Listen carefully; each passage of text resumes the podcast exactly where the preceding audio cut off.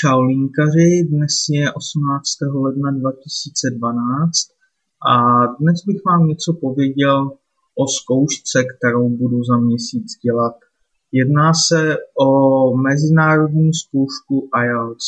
Určitě vám to něco říká, pokud se zajímáte o cizí jazyky, tak jako já. IELTS patří mezi uh, mezinárodní zkoušky uznávané na celém světě a je to vlastně uh, britská zkouška. Její obdobou je TOEFL, uh, což je vlastně americká zkouška. Rozhodl jsem si ji složit ne kvůli nějakému plánování jít do zahraničí a pracovat tam, i když, kdo ví, možná v budoucnu ano, ale teď prozatím ne.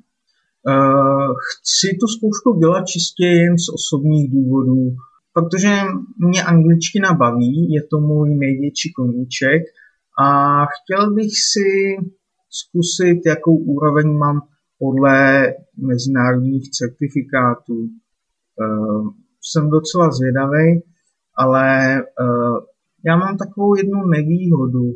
A sice, když si čtu nebo poslouchám pod tlakem, tak to na mě působí hodně negativně a prostě uh, nesoustředím se a pak jde všechno okolo mě a nevím, možná to na mě bude hrát roli i u té zkoušky a třeba dopadnu úplně příšerně uh, kvůli této mé vlastnosti. Nevím, docela se toho bojím, protože uh, pak si budu zase říkat, uh, že jsem špatný a podobně. Takže kvůli tomu se docela bojím. Uh, chci ale udělat všechno proto, abych se na tu zkoušku připravil a abych můj mozek trénoval v tom, že si budu číst nudné texty a poslouchat nudné texty takové podobné, jako jsou u těchto zkoušek. Eh, tam jsou obvykle texty, které mě ale vůbec nezajímají. A právě proto musím trénovat číst tyto texty, protože eh, když mě něco nebaví, tak to obvykle můj mozek úplně ignoruje. Ale to je špatně. To je špatně a musím si zvyknout na to poslouchat a číst si nudné texty.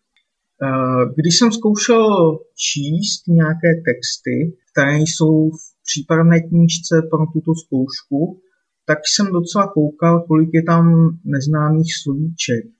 Je to vlastně způsobené tím, že já se při učení uh, jazyka nezaměřuji na žádné odborné články a tím pádem uh, mi uchází plno takových slovíček používaných v literatuře. Na linku jsem si přečet plno článků doteď.